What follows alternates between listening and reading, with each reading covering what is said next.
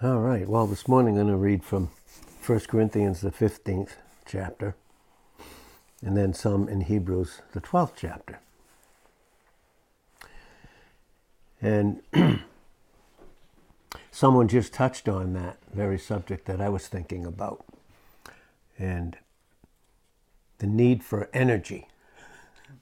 The need for energy. And that was my thinking when you're in the details of life and here we are with these uh, weak, frail bodies, and they certainly are that.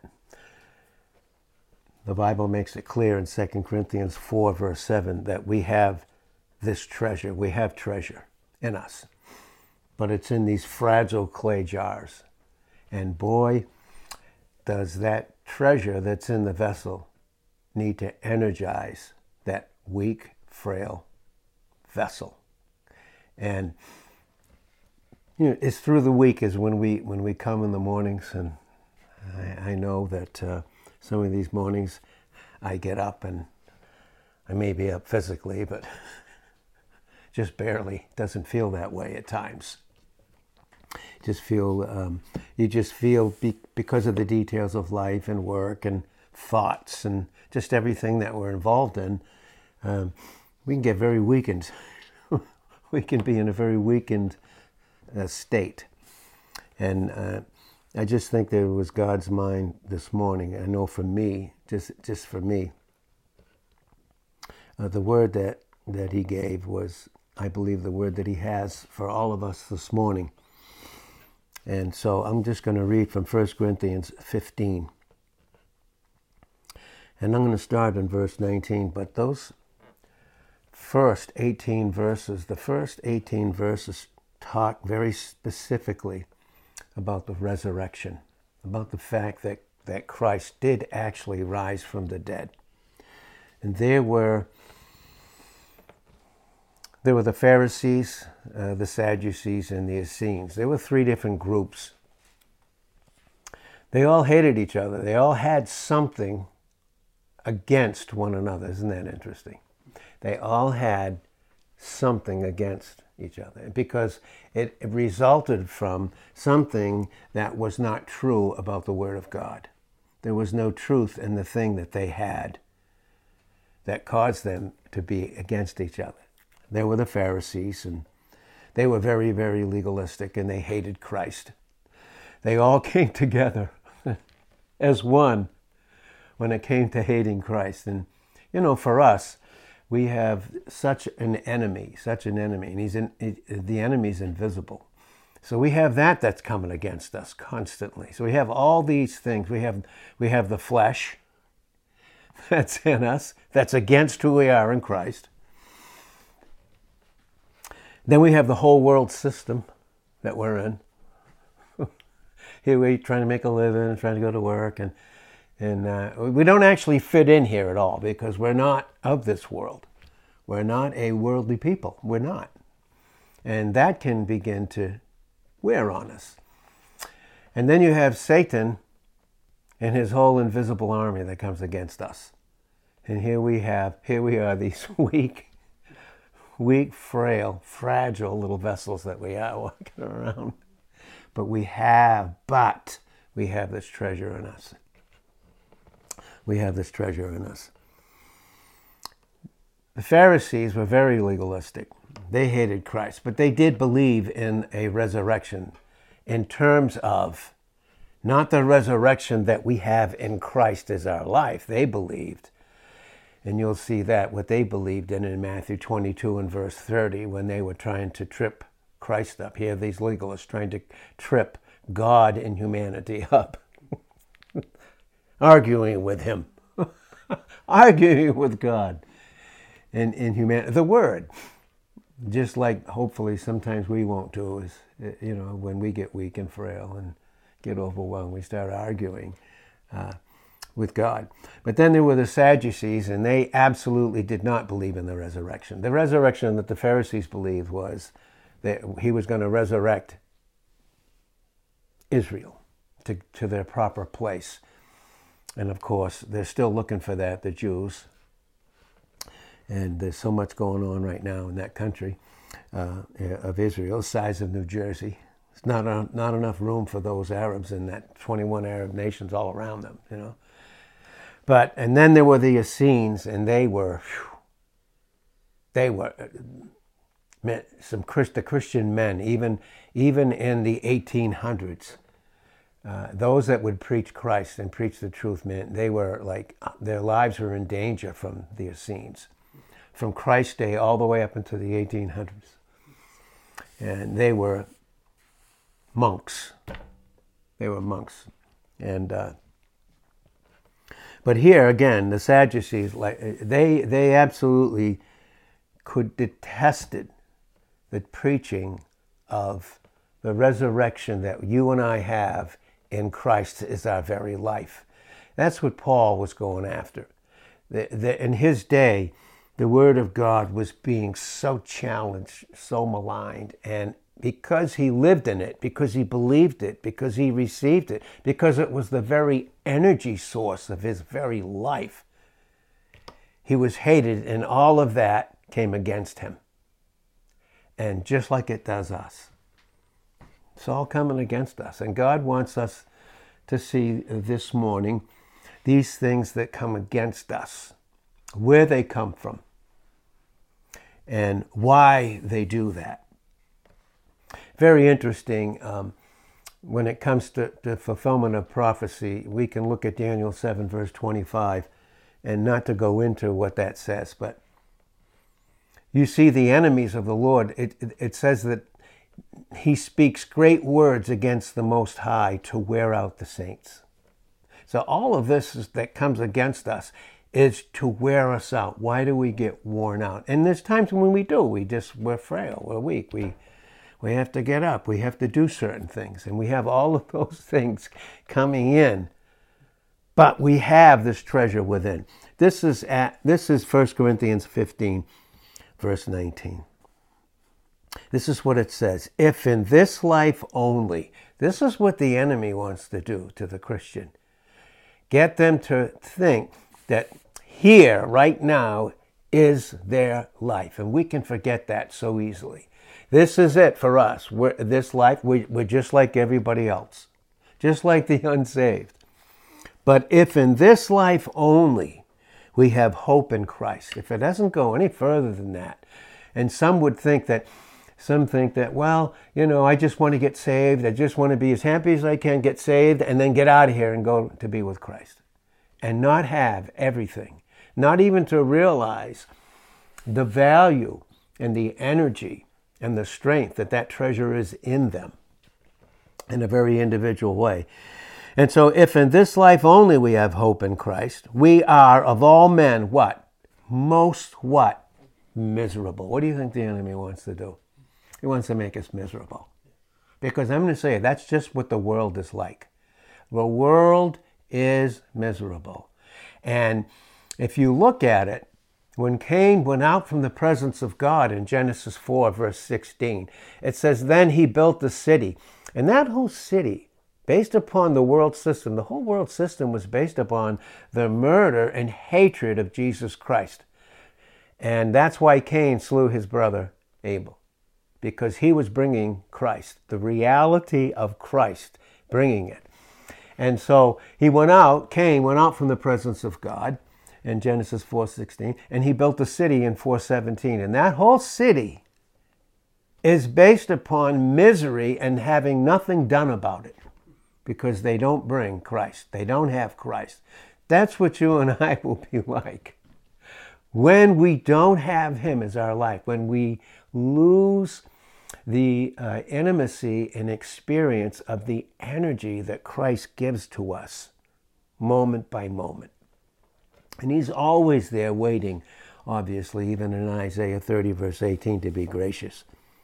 But we, of all men, of all men, we would be even way more miserable than them because we would, why? Why would that be?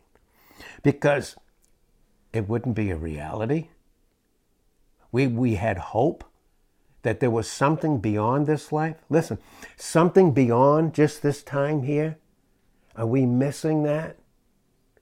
And if we don't know the truth about that, We will, in our experience, even in Christ, we will, we can be uh, of all men most miserable, most miserable. And boy, to the enemy, listen, the enemy has the whole world in the palm of his hands. When you read 1 John 5 19, that's what it brings out.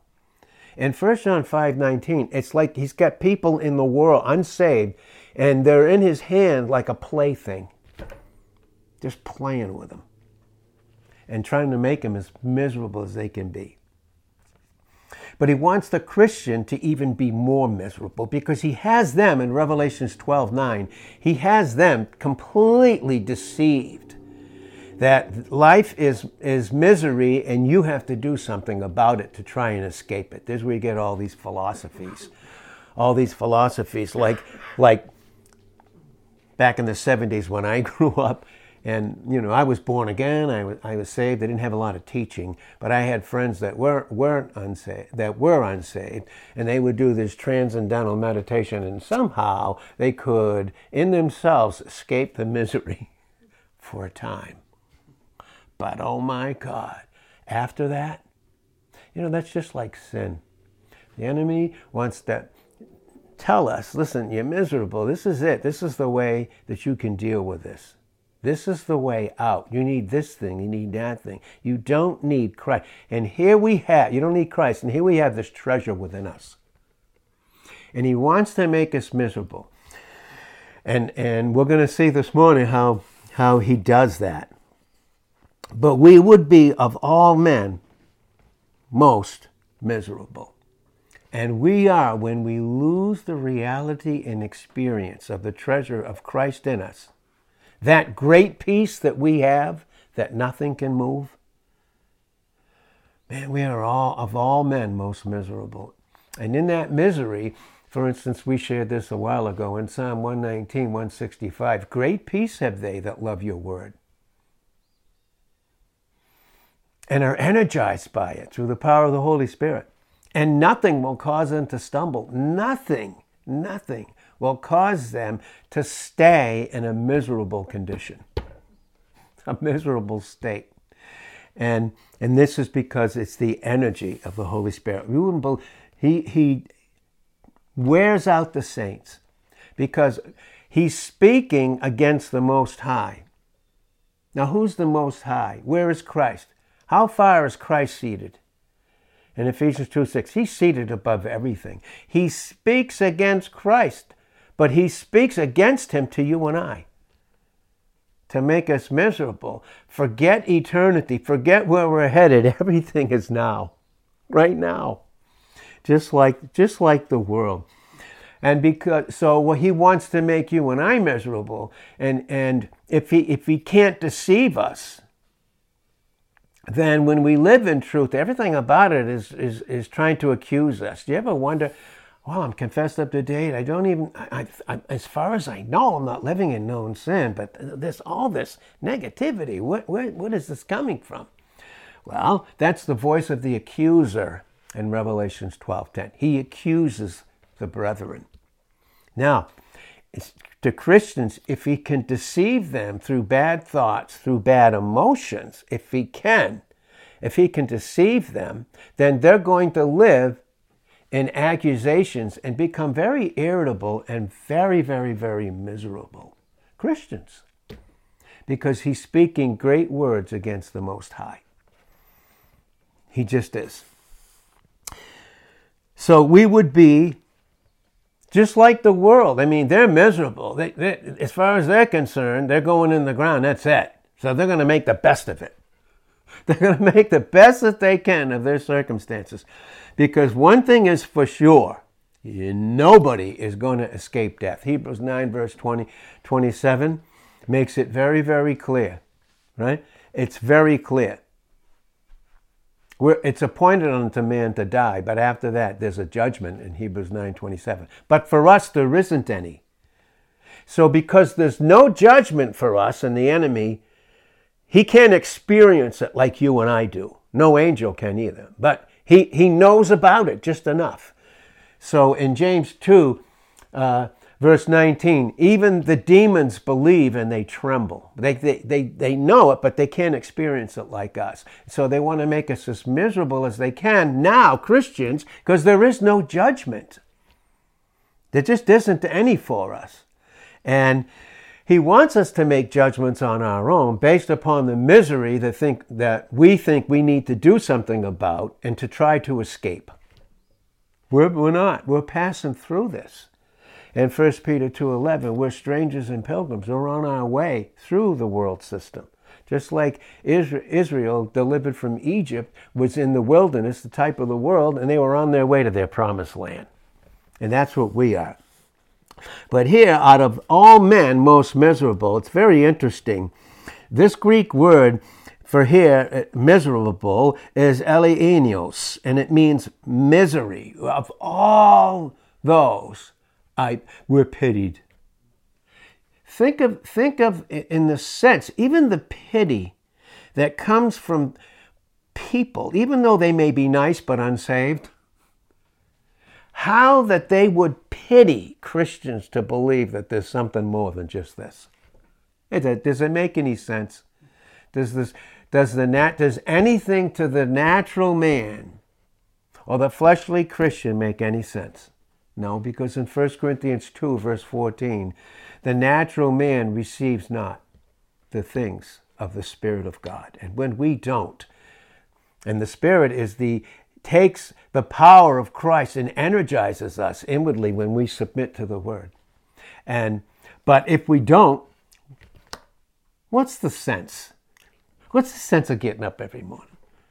I mean, what sense does it make? What sense does it make to get up and go to work and do that? And and because that's how the world thinks, but they keep doing it because they don't have anything else. Do we? Oh, we have so much more. We do. And we have the means uh, to be energized, and the motive is God's love. So He's not only the motive, He's the means through, through Christ by the power of the Holy Spirit. So, out of all men, we're, we're the most miserable and pitiable. Miserable. This is where we get our English word, a miser. You know what a miser is? They got to keep everything for themselves. Because if they don't have it, they're going to be miserable. I want to be all by myself. No, I'm going to quit. I'm going to sit down. I'm not going to go forward. Okay. All right. Now you can sit and you can sit and you cannot go forward in your experience. But the reason is, is because for any of us, you would be what? Miserable. You're a miser. No, this is it for me. This is what I'm going to do. I don't care. This is it for me. This is it. And I don't care what anybody else thinks. It doesn't matter. You ever hear anyone say that? well, from a miser, right? Look at one who has the means available to relieve their pain, their mental and emotional and spiritual suffering, but chooses not to take advantage of it. Think about that we would be, those in Christ, would be of all men most miserable. Oh my God. Can you imagine? Here's a Christian with Christ in their vessel, and they don't live and don't make decisions any different than the world, and the world looks at them. Oh, they're even worse than we are. Because they say they have this Christ, they say it, but oh my God, look at them. They are worse than we are, the fools. Well, 1 Corinthians 2, verse 14 the natural man receives not. The flesh in the Christian, when we live in that, receives not the things of the Spirit of God. There, there goes the energy source. Receives not the things of the Spirit of God. Listen, for they are foolishness unto him. You know what? What are we doing? This, you know what? What? what? Trust God. God, He led us to the right. Look at the sea. Don't you see that? Why don't you be miserable with me? Misery loves what? Ugh. Misery loves company. No, I won't do it like a spoiled little three year old. No, I won't. I don't have to and I won't. Okay. No energy, miserable.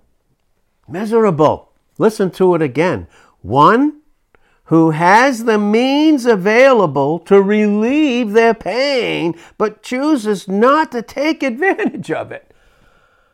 The treasure's in the vessel. All you have to do is submit. I don't want to obey.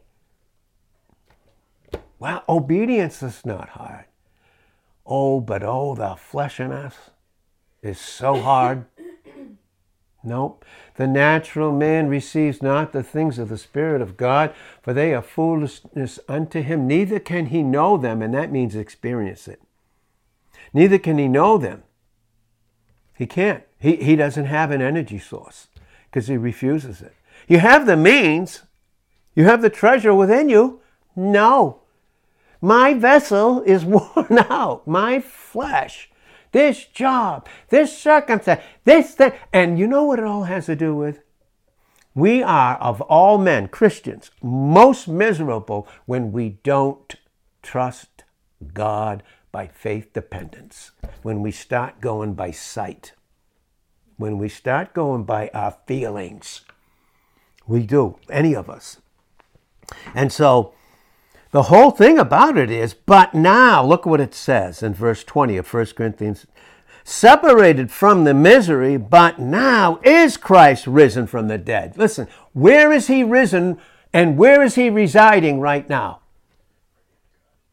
Right hand of God, but he's in us. We have the treasure in us. Listen to this though, through the power of the Holy Spirit right? So, so galatians 5.16 walk in the spirit in absolute dependence not by sight feelings circumstances. What are we going to do now? Walk in the spirit result you will not fulfill the lust of the flesh. What? That misery that the enemy says here's the way out. I'll give you this way out. You know why it says in philippians 4, verse 19. You know why it says that? Because it's true. My God will supply all your need. Do you need to replace him with anything? Whatever you and I think we have to replace him with, it's because we're experiencing misery. Watch this one misery. But now is Christ risen from the dead? No, I'd rather be dead and miserable and become the first fruits of them that slept. For since by man came death, misery as a result, because death is never extinction, by the way. It's just a miserable existence without life. Imagine a Christian functioning without life. No, I don't feel like it. okay, go by your feelings and don't submit to the word and just be miserable and just don't pray, pray for them, but just don't be in their com- be with them in their company. You can be with them uh, in prayer, but you don't have to be one with their misery. And you don't have to submit to it, but you can love them and not still not reject them, but still not not be that way because you could just be the one to help them get out of that. For since by man came death, by man came also the resurrection of the dead. For as in Adam, all what? Experience what? Death. And is that miserable? Remember, it's not extinction. Never. That'll do away again with the false teaching of annihilation. It is never, ever extinction. Never. So, is in Adam all died. Now, do I have that guy who likes to live again in my flesh? Yeah. And what is that? Death. You can always tell, and I can see it. I can tell. I can tell, honestly. And I can even tell in, in husbands and wives, I can tell, even different husbands, you can even discern their countenance because there could be some kind of behavior of the other and it has an effect on them. Doesn't have to. It doesn't have to. But it can. But it doesn't have to. It doesn't have to. Just please know that. You don't have to submit to that. You can love them and pray for them, but you do not have to submit to that. You don't have to submit to their misery.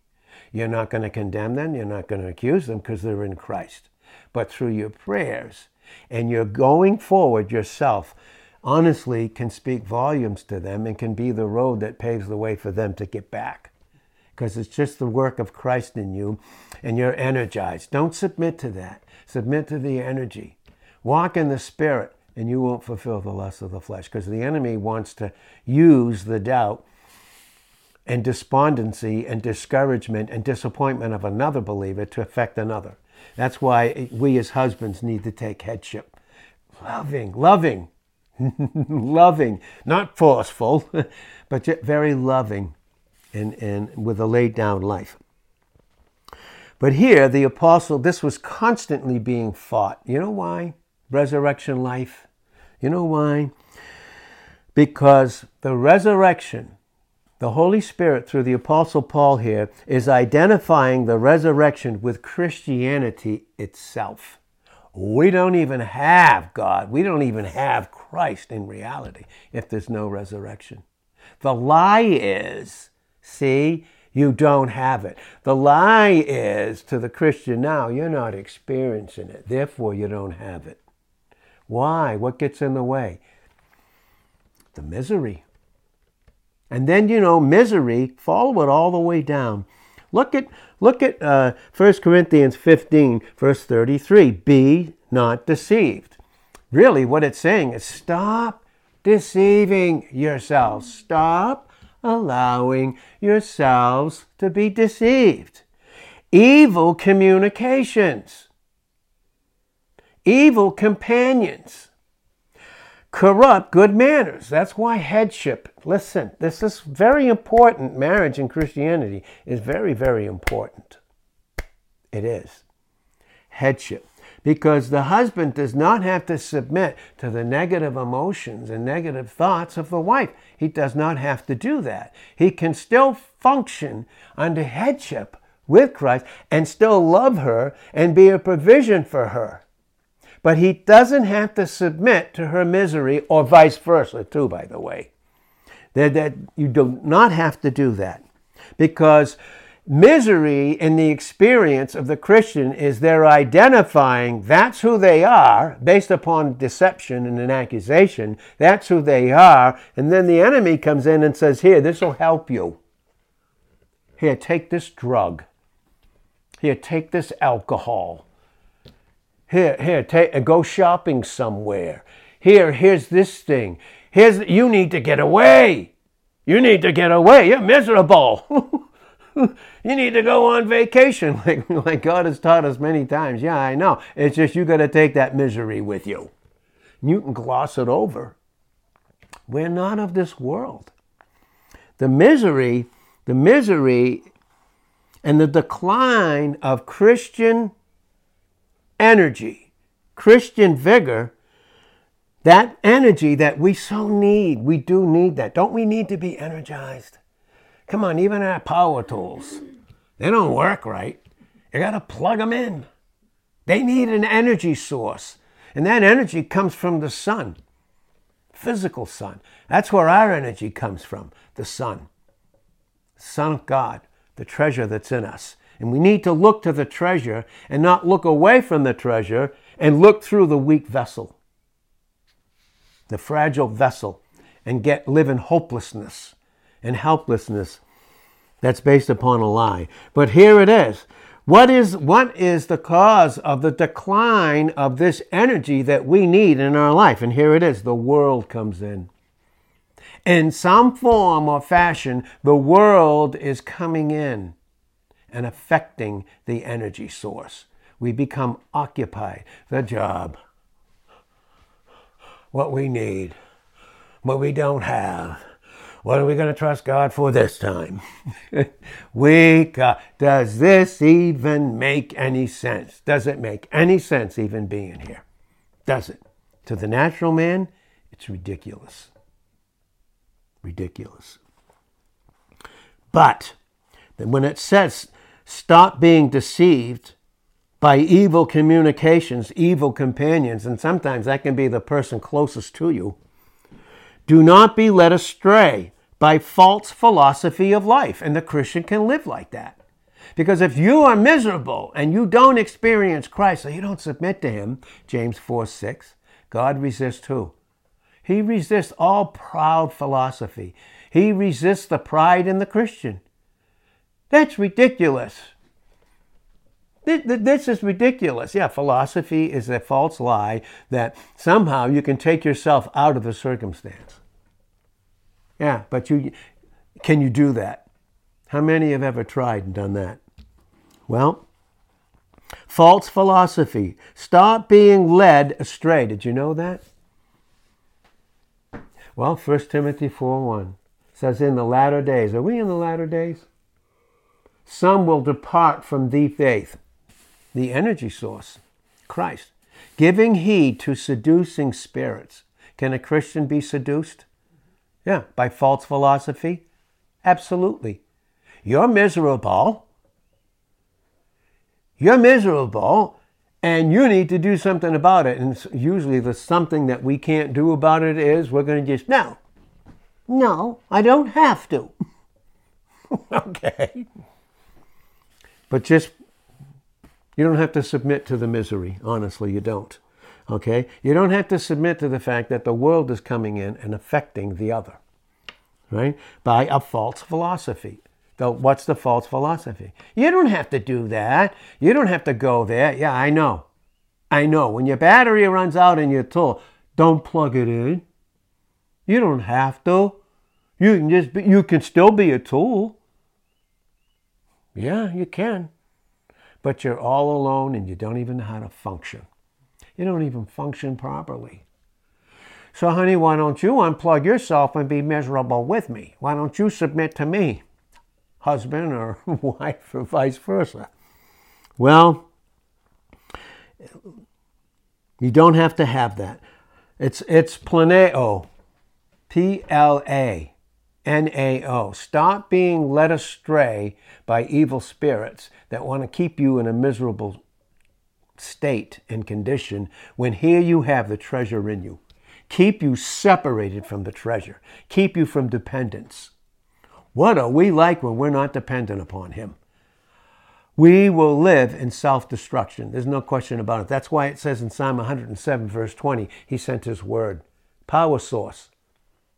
That's, and, he, and He healed them of all their destructions all those many ways that the enemy seeks to destroy us. And he wears us out by speaking great words. But here, here, evil company, evil company, evil companionships is from the Greek word homilia, homilia, and it's from homilos, a crowd, gang, bunch. Listen, you don't want to be with Christians.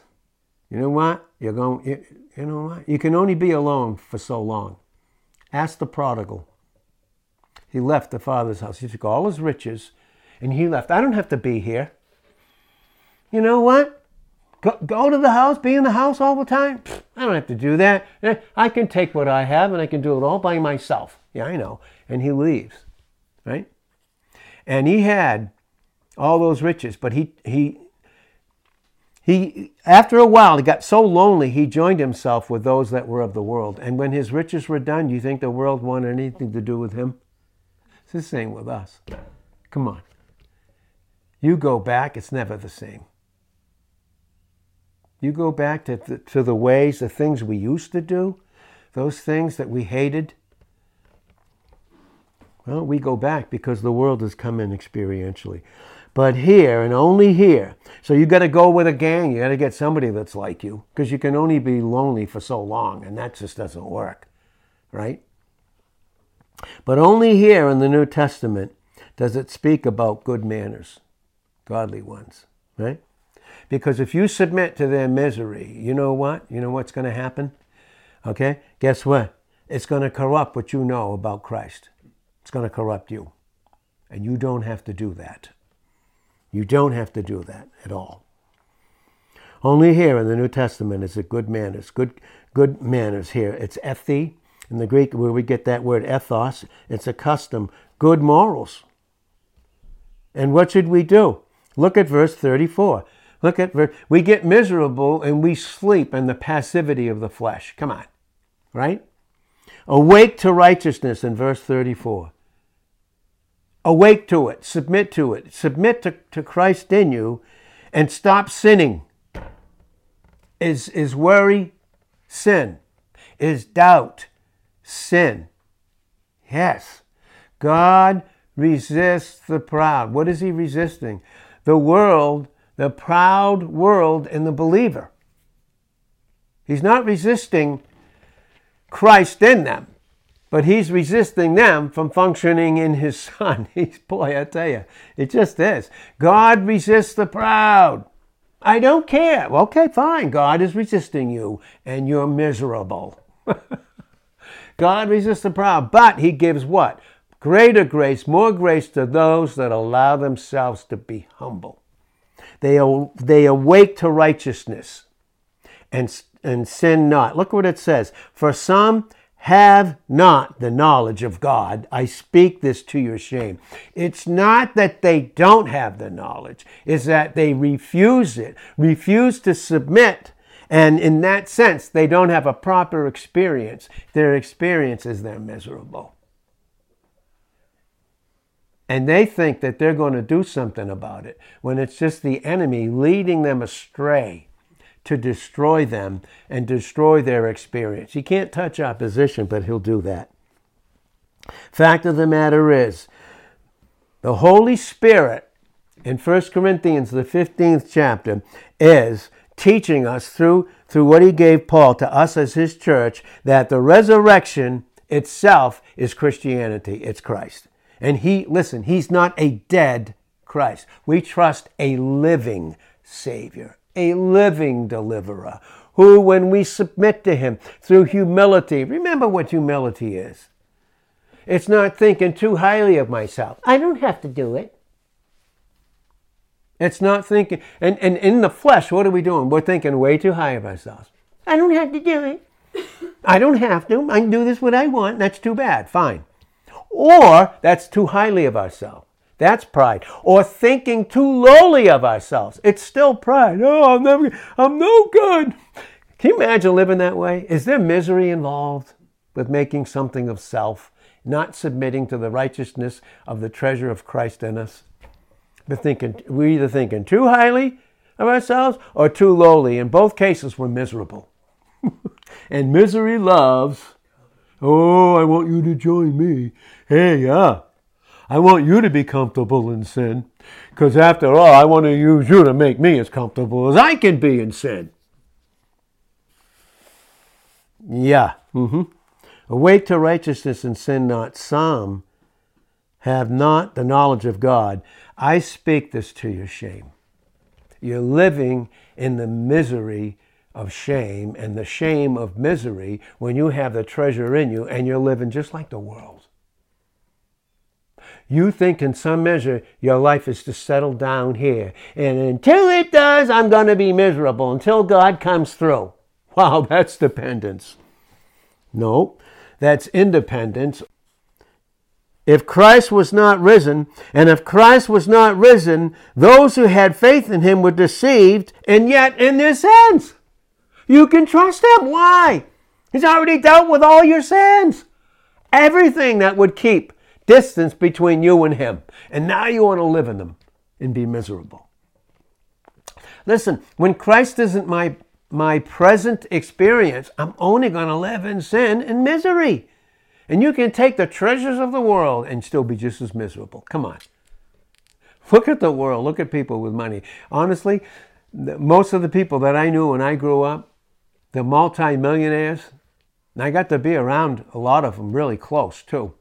They were some of the most miserable people because, you know, they may have had all that gold and silver in Haggai 2:8, but it was his still. It was his until they would submit. Then it could be used properly. But until then, we just use it for the flesh. That's all we do. We'll even take the blessings, the material things that God has given us. And we've said this before the enemy it doesn't mind. He, if he can't stop God from blessing us, then he's going to try and use those blessings, those material things, to get us away from God. Because he knows ultimately they're going to fail. then he can, and, and, and he's got us deceived. And when we're deceived as Christians, guess what comes next? The accusation. See? He gets the Christian to not go forward, to settle down, right? Just so he can accuse them. Well, here it is. If not, then you're deceived. The enemy threw a lie. Listen, no, you can't trust God. No. No, no. He's not risen right now. He's not above everything. He's not above every circumstance or situation. He's not above that. You're miserable. Admit it. now do something about it, and here it is, which is sin. You know, in Isaiah 30, verse 1, when they didn't go forward, they went back down to Egypt. You see that in Isaiah 30, verse 1, 1 and 2 and 3, and you see it in Isaiah 31, 1 through 3. They went down to Egypt. And when you do, that's going back into the world and living just like the world, being miserable, having to do something about it, they add sin unto sin. The reason is in Psalm 69, verse 27, and Romans 6, 19, they add iniquity unto iniquity. What is adding iniquity unto iniquity? My will, not yours. I'm going to be miserable, and you can't do anything about it. Jeez. Whoa. Oh, let me help you, honey. No, let me. I'll pray for you, uh, and I won't accuse you or condemn you, but I'm going to pray for you. And honey can be, it can be daddy or mummy, or hubby and wifey. Well, then Christ isn't risen. Is he risen in my experience? No, he's just a dead Christ. He's dead. And so am I, and I'm miserable. oh, Lord. Well, then we're still in our sins. Yep, that's right. So I got to do something about it. That's how a lot of Christians live. Oh, God, deliver us. And he has through humility, experientially. So we are not to think simply of that one point of doctrine, that one point of teaching that Christ rose from the dead. It implies everything else. When we don't experience resurrection life, nothing makes any sense to us and we could care less. That's the flesh. We don't even care. We don't even care. But you know what? The resurrection did what? It spoke of necessity with tremendous power. Tremendous power. And to, even to those that were facing death all the time. Look, at, are we facing that? If we don't get raptured, and some won't, you even see that in this chapter in 1 Corinthians 15, 51 and 52, and in 1 Thessalonians 4, 13 to 18. But if we don't, we are facing what? Death. But to the Christian, functioning in Christ, submitted experientially, is death a curse? No. Ecclesiastes 7 1. The day of one's death is better than the day of one's birth. That's only in the Christian because we are facing what? To be with Him for eternity. And in this life, we're just passing through. We're passing right through. Is there misery all around us? Is that the whole world system, what it's founded on? And you look in Genesis, the fourth chapter, look at it. They, they took the arts, they took entertainment, huh? they had religion, and keep everything as nice as we can in the midst of this misery because, after all, we might as well eat, drink, and be merry because we're going to die and that's going to be it. And you know how many Christians live that way? Because you know why? Again, the world has come in. The world has entered into the experience because they've refused the cross that crucified the flesh and crucified the world system and the flesh in reality in the Christian in Galatians 6 and verse 14. And so as we wrap this up here this morning, we can see this the beauty of what God is telling us and what he wants. We have tremendous power. We have Christ in us. He is resurrection life. He is above everything.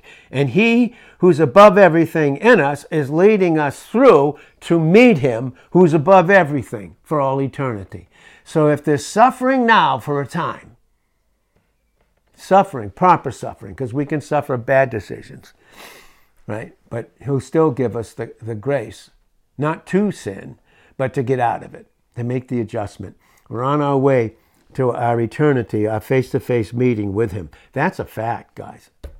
We, each of us individually, we are on our way to a face to face meeting with Christ. Now we know this in Hebrews 2 11. He's not ashamed to call us brethren. But is there any shame in 2 Timothy 1 12 in my experience right now? If it is, it's that doctrine hasn't been formed in my experience through submitting in 2 Timothy 1 and verse 13. Hold fast the form of sound words keeping yourself disciplined as you're passing through on your way to eternity because you have resurrection life in you. And that resurrection life is tremendous power. And as you submit to the Holy Spirit, he takes the things of Christ, He shows them unto you, and you need, that's why we come to hear the word. In Ephesians 4, verse 23, we need to be renewed in the spirit of our mind. Renewed with what? Energy source. An energy source. And, and again, literally, as we wrap this up this morning, here we have this energy. But to weaken that reality that we do have an energy source is to weaken all the power over sin. Do you hear that one? Oh my.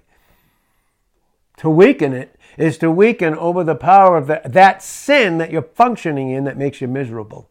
You're rejecting the power. You're rejecting the word. To reject the written word is to reject the Holy Spirit. We'll take the written word and in your, your experience it, make it experiential. It'll actually quicken you out of the sleep of dead, shame, guilt, and misery.